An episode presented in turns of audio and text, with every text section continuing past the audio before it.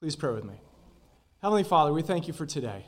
We thank you that as we hear the cold wind howling outside, uh, we thank you for this building you have entrusted to us, that you have given us small things that we often take for granted heating, lighting. Um, we thank you for the new windows you provided uh, over this uh, past year uh, to block out uh, all of this wind. Lord, we think of, as we thank you for the creature comforts you've blessed us with here, uh, we think of our brothers and sisters all around the world who don't have anywhere close to that and are even persecuted and hunted down because of their faith. We pray that you would strengthen them this morning, that they would feel uh, a nearness of your presence and an empowering of your Holy Spirit today. We thank you for your word. Your word is power, your word is life. It cuts us to the quick, lays us bare before you, and we, we know that you can see into our very hearts and everything who, that we are. And we thank you that you love us anyway. I pray that as your word goes forth today, uh, that hearts would be strengthened, that hearts would be changed, that we would all be made more and more into your likeness. And I pray all these things in Jesus' name. Amen.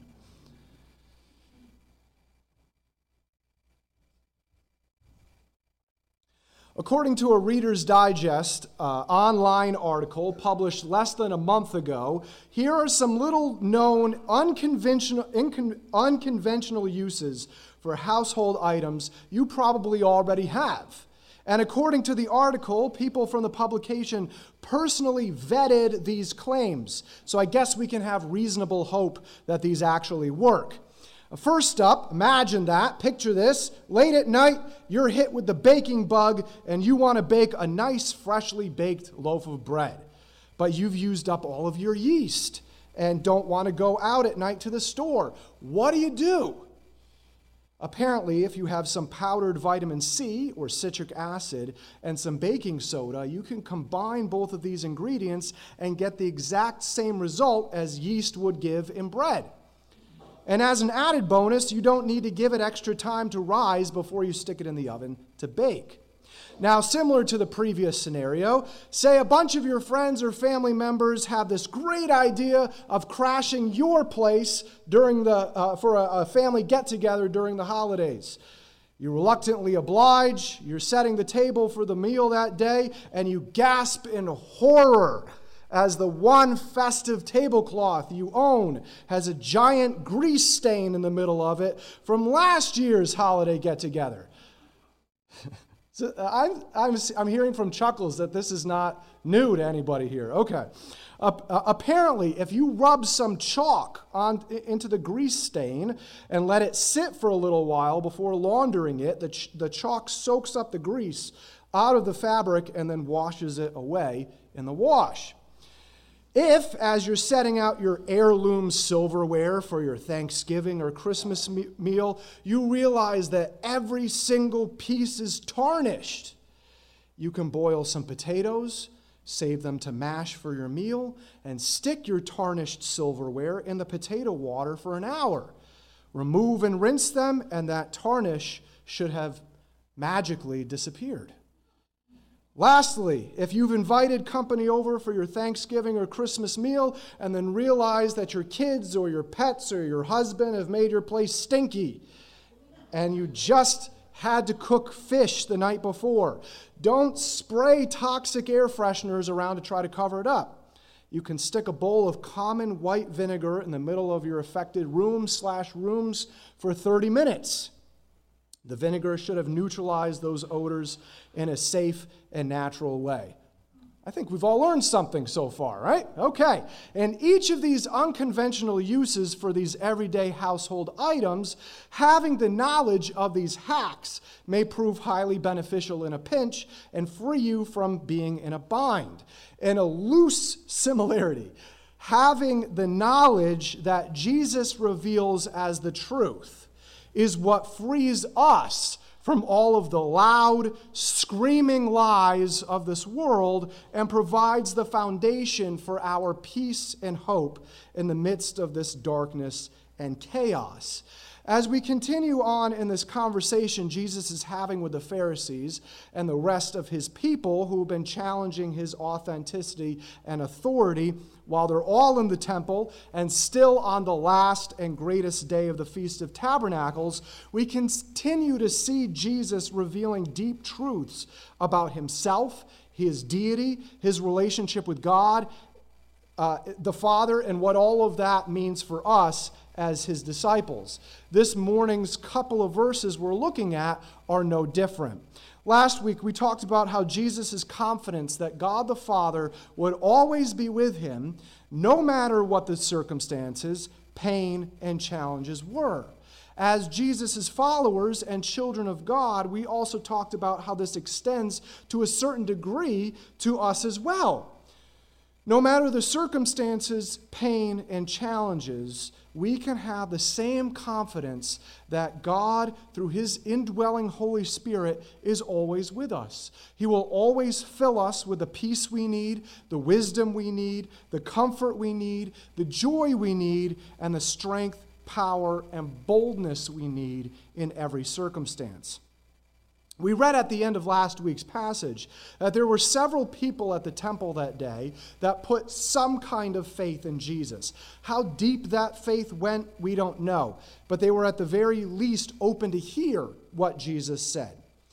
We take a bit of a break from the antagonistic challenges from the Pharisees this morning for it's to these people who were at least listening to him that Jesus turns to and says what we have in our verses this morning. So, if you brought your Bible with you today, please turn to John chapter 8. We're going to be picking up in verse 31. Uh, if you didn't, that's okay. There should be one located in the pew in front of you. Uh, please also turn to 8, John 8 31, or look this up on your favorite Bible app on your smartphone. John chapter 8, verse 31. This is what we read. So Jesus was saying to those Jews who had believed him, If you continue in my word, then you are truly disciples of mine. As pointed out by one biblical scholar, we find out at the end of this chapter that this is only a short lived belief. Since by the time we get to verse 59, everyone there is ready to stone Jesus to death for what, uh, he, what he's been saying. As I brought up again last week, John tells us that Jesus knew what people were thinking and the intents of their hearts. He seizes upon the opportunity to spell out for those who are at least giving him the time of day what true discipleship actually meant and what that offered to them before the tide turned and they aligned with the Pharisees in seeking to kill him right then and there. These words are just as true for us today as they were back then. There is a prevalent belief in a lot of people that says that if you believe in the existence of God and you claim Christianity as your religion, that's good enough. You can go on living your life the way you think is best and then at the end of all of it, no matter how you lived, your, your, lived that life, you just get to skirt past St. Peter at the pearly gates. And this prevalent belief, if you just believe with your head and in your heart in God, there's nothing else you need to do. And this doesn't need to affect anything else in your life. Really, what is at the heart of this nominal faith, or that you're just a Christian in name only, is the same belief that most of Jesus' Jewish listeners held. That same belief was that as long as you were born to a Jewish family or claimed that religion and you generally tried to follow God's laws, that was how you gained heaven. Swap out the word Jewish for Christian, and it's the same exact lie that a lot of people today still believe. Jesus is setting the record straight in these words, not only to his original listeners, but to us today. It's not enough to claim the name of Jewish person or Christian. It's not enough to just believe in God and generally try to be a good person. It's not even about a religion's name or basic belief. It's not even claiming the name of faith of Christianity. That's not the point.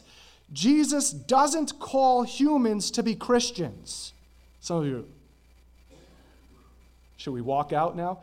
Jesus doesn't call humans to be Christians. Jesus calls humans to be his disciples. There's a huge difference. Simply claiming the name of Christian starts and usually ends there. You think you're covered and nothing else needs to happen. But becoming a disciple means and is an ongoing training period between Jesus as the Word of God and the Holy Spirit's transformation. It's an ongoing learning of, first of all, what's even in God's Word, and second of all, learning what that teaches you and in how that changes you. Being a disciple of Jesus is a process and a growth and a transformation in line with His Word that lasts until the day we die or Jesus comes back for us. As counterintuitive as it may sound coming from the pastor of a church, it's not enough to just come to church. We come together as a church to worship God as His family, to mutually fellowship and strengthen one another in these dark days, and to learn from and make His Word who we are as people. We must allow Jesus and His Word to become who we are, not just to say, well, that was something new I hadn't heard before, and go on with our lives the way we always have. We must see and embody that we need to read and study God's Word regularly in order to be spiritually sustained and fed. We must see it for what it truly is the power of God at work in our lives. God's Word isn't an after dinner mint only to be popped when we feel especially stinky, weak, or spiritually lacking. God's word must be the meat and potatoes of our daily spiritual meals. It's the living power that, that's what fills us, challenges us, convicts us, empowers us, and gives us the hope of going on another day in this world. All of this is wrapped up in Jesus' words to his listeners here if you continue in my word. Meaning, notice the word there, if you continue. It's a constant, everyday, continuous striving to know what God's word says and to study it accurately so that we can understand it accurately and make it who we are accurately. It's not if we claim Christianity, if we go to church, if we try to be a good person, that makes, it, makes us a disciple of Jesus. It's if we continue in a growing, transformative, faith filled relationship with God and His Word.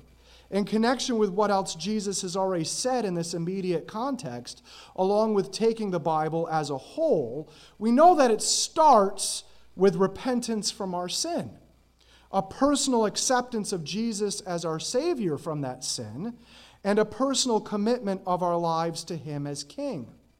But that initial answer to God's call to faith in Jesus is then developed, it's then grown, and it's matured through continuing in His Word, as He says exactly right here, and communing with Him in prayer.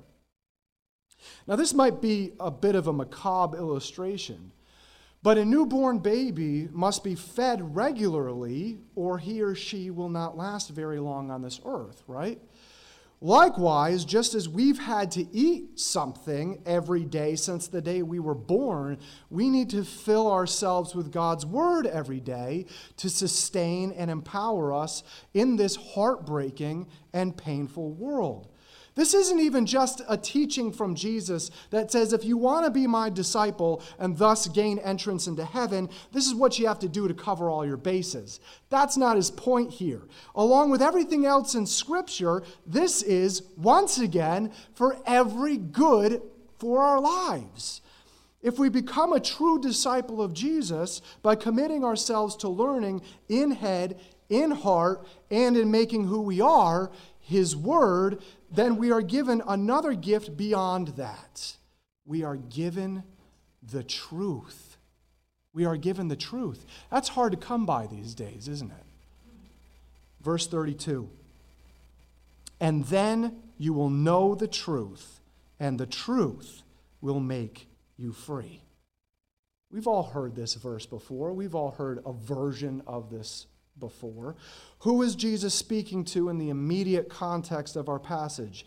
Gentiles or Jewish people? Jewish people, right?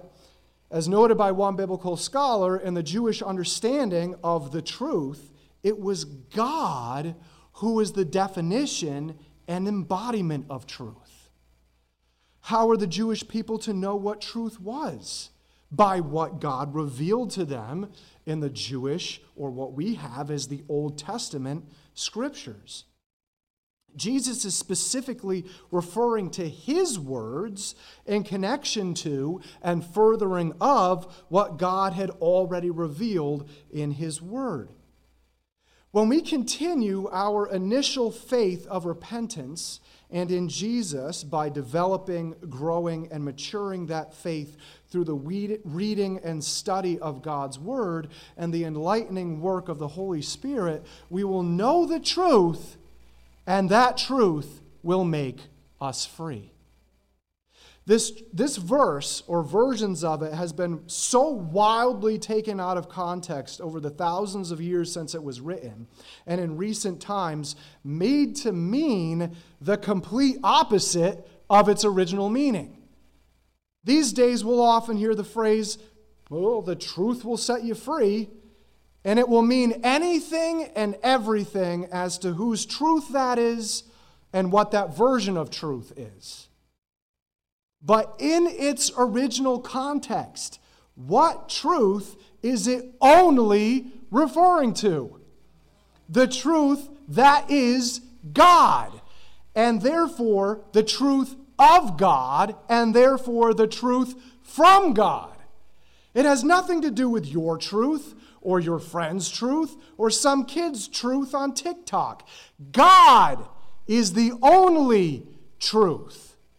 Jesus has revealed to us that it's only through him that we can even access God as the truth. He says, I am the way, I am the truth, I am the life. No one comes to the Father except through me. There's no other way. There is one way. I am the way, Jesus says. There is nothing we can do to have access to God as the truth except by repenting of our sins, recognizing that Jesus paid for our sins with his substitutionary death, thereby accepting him as the Savior from those sins, and committing the rest of our lives to him as the King and as the authority over our lives. That gives us the only access we could possibly have to God as the truth. There is only one truth, and that truth is God, and that truth is found in His Word. And since what it refers to is God's truth and not our truth, we simply and logically, everybody's paying attention, right? we simply and logically are not allowed to interpret it based on our personal views or experiences. You're not allowed to. I'm sorry. God's word is not a free for all where anyone and everyone can form their own opinions about it, reject what they think is now irrelevant or doesn't match up with their progressive agenda, or read their own experiences into it. How are we to interpret it and understand it then? We need to seek to interpret it and understand it as it was originally intended. And therefore, seek to interpret it and understand it in the most accurate and logical way possible. We talked a couple of weeks ago about where we're starting the foundation of our worldview on a human foundation or God as the foundation. If we start with a human foundation, then of course the Bible is wide open to subjective interpretation and every understanding under the sun. But if we start with God as the foundation, just as with everything else in this life, then we see the Bible as God's Word, given to us by way of the Holy Spirit working through humans to give us His truth, and we handle it carefully as such. Handling it carefully means to handle it accurately, to ensure we understand it and portray it in the way God intended, since it's His Word, and still intends. People today place such a huge emphasis on science and what science tells us. Why? Because in that understanding, science can give us an accurate understanding of of our world and universe. If you went around telling everyone that every physical thing was not made up of molecules and atoms, no one would listen to you. The scientific method was used to rigorously study and prove that that is the most accurate way to see all physical things. So, why is rigorous study to prove what is the most accurate way to understanding the Bible just tossed out the window? Because there's a double standard. It's as simple as that. There's a double standard. But in fact, God's word itself prescribes the most accurate understanding of it to be the only way to understand it. Paul writes to Pastor Timothy Be diligent to present yourself approved to God as a worker who does not need to be ashamed, accurately handling the word of truth. So, when we continue in God's Word, following our commitment to Jesus, we get two treasures. We get God as the truth, developing His relationship with us, and the Holy Spirit enlightening to know His Word and use it to transform our lives. And we get God's accurate truth for every specific situation, dilemma, or question. It sets us on the straight path of what truth actually is because it's coming straight from the source. This is why it's so crucial to handle God's word carefully and accurately because it teaches us what His truth is. If we handle it incorrectly, force wrong theology onto it, or twist it to agree what we've already chosen to think about any given subject, we're believing and promoting inaccurate and incorrect truth. And any truth that is not pure is what? Lies. And lies and deceptions are what Satan is a master of. He knows how to twist anything God says and make it either not say that or seem too judgy or seem completely irrelevant.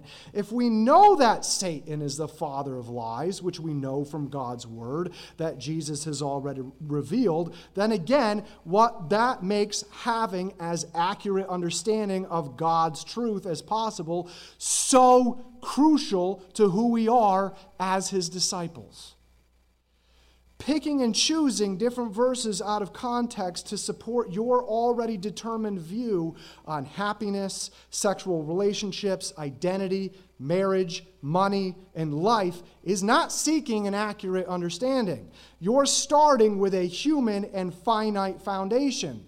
Starting with God as the foundation means we start with seeking to accurately understand it as His Word was written. If you're unsure of how to do this, or you've never heard of how to do this, here's a brief and basic crash course in Bible study. As you're reading your Bible, you always start with prayer that the Holy Spirit would guide you to God's truth. Then you start with the immediate context and work your way out from there to how or if it agrees with the Bible as a whole. Or conversely, you can start with the Bible as a whole and work your way to the specific verses. That will tell you most of what you need to know about those verses and what they mean. That's why you'll always hear me say context, context, context. For instance, what is Jesus saying immediately before or after certain verses? What are those verses in relation to the rest of the chapter? What are those verses in relation to the rest of the book? What's the genre of the book? History, law, poetry, prophecy, or letter? And does that understanding agree with the rest of the Bible as a whole. If an understanding does not agree with something else in Scripture, then guess what? We've got to start all over again. That's why knowing, first of all, what's in God's Word and what is not in God's Word to, be, to begin with is so important. In addition, having a theologically solid commentary or study Bible can help with any cultural, linguistic, societal, or setting details that could be helpful in understanding the passage. But in short, any truly God honoring understanding of His Word as His truth and as Jesus' disciples must start with God as the foundation. Him being the embodiment of truth and knowing that His Word will therefore always be relevant and always be valuable as that source of truth. Not only do we get God as the truth and a relationship with the embodiment of that truth as Jesus' disciples, but we never have to wonder or be confused about his truth in this world of personal truths, confusion, and chaos. We can know the history of the world especially how God's creation, the universal flood, and the Tower of Babel explains the observed evidence of what's all around us in this universe well more than atheistic evolution can. We can know that God created marriage and sex, what God created marriage and sex to be that sex is only to be enjoyed within a marriage relationship, that his created marriage relationship was always only to be between one man and one woman with specific gender roles in direct connection with procreation, and that any other so called truth, identity, orientation, or gender view is just simply sin, no matter how much people want to disagree with that we can know that every life God has created at conception, all the way up to death, that He is the lone authority over that life, and that no human has the right to end that life outside than that of the calling of a soldier, no matter how unloving people claim that is or claim is their decision. We can know that the life of a disciple of Jesus was not meant to be one of happiness and easiness. We can know that everything we are is meant to glorify God and not ourselves, personally, financially, with our time, sexually, and with the way we're raising our families. We can know that while this life will be heartbreaking, that God can and will bring us healing, peace, and yes, even joy. We can know how we can be restored to God, receive His forgiveness for our sin, be saved from the condemnation of hell, and be given a thriving and growing relationship with Him as His adopted children. We can know that as children of God, He will take care of our everyday needs. We can know that there is spiritual warfare going on all over us and all around us that Jesus is already victorious over the powers of darkness, that the Holy Spirit within us is greater than the evil in the world, and that God is fighting these battles for us. We can know that death is not something to be feared, but is only a doorway to being in the presence of Jesus and eternal peace and joy. All of this and so much more is meant to set us free to set us free from the condemnation from our sin, to set us free from sins and addictions, to set us free from the darkness of depression and debilitating fear, to set us free from confusion about any given topic or how we should see ourselves, to set us free from the worldliness, hopelessness, and chaos that only this world can give, and to set us free from the lies of the enemy. We have been given the truth already. And that truth has been given to set us free from every bondage, chain, hopelessness, darkness, and manifestation of evil that seeks to destroy us. We've been given God as the truth. We've been given Jesus as the only way to that truth. And we've been given God's word as the revelation of God to know his truth on every subject and question. Don't seek it from anywhere else in the world, for the world is filled with the lies of the kingdom of darkness. We've been set free from the world. Why do we still try to seek out any so called truth from the world? Seek it directly from God and His Word, for any other source is open to corruption and lies. The Holy Spirit and God's Word are what are sanctifying us. That is cleaning us up more and more each day. The Trinitarian God and His Word are all we have, and it's all we need. Nothing else. As Jesus was referring to continual disciples, both in his original conversation and to us today, let us take Jesus' words about his disciples, both then and now, to embody and live out each day. They are not of the world, just as I am not of the world. Sanctify them in the truth. Your word is truth. Let's pray. Heavenly Father, we thank you for these two verses, but so much wrapped up and so much that can be dug out of these two verses. We thank you that you are the truth, that your word is the embodiment of what you have chosen to reveal to us as your truth, and we can be fully confident in it as the truth.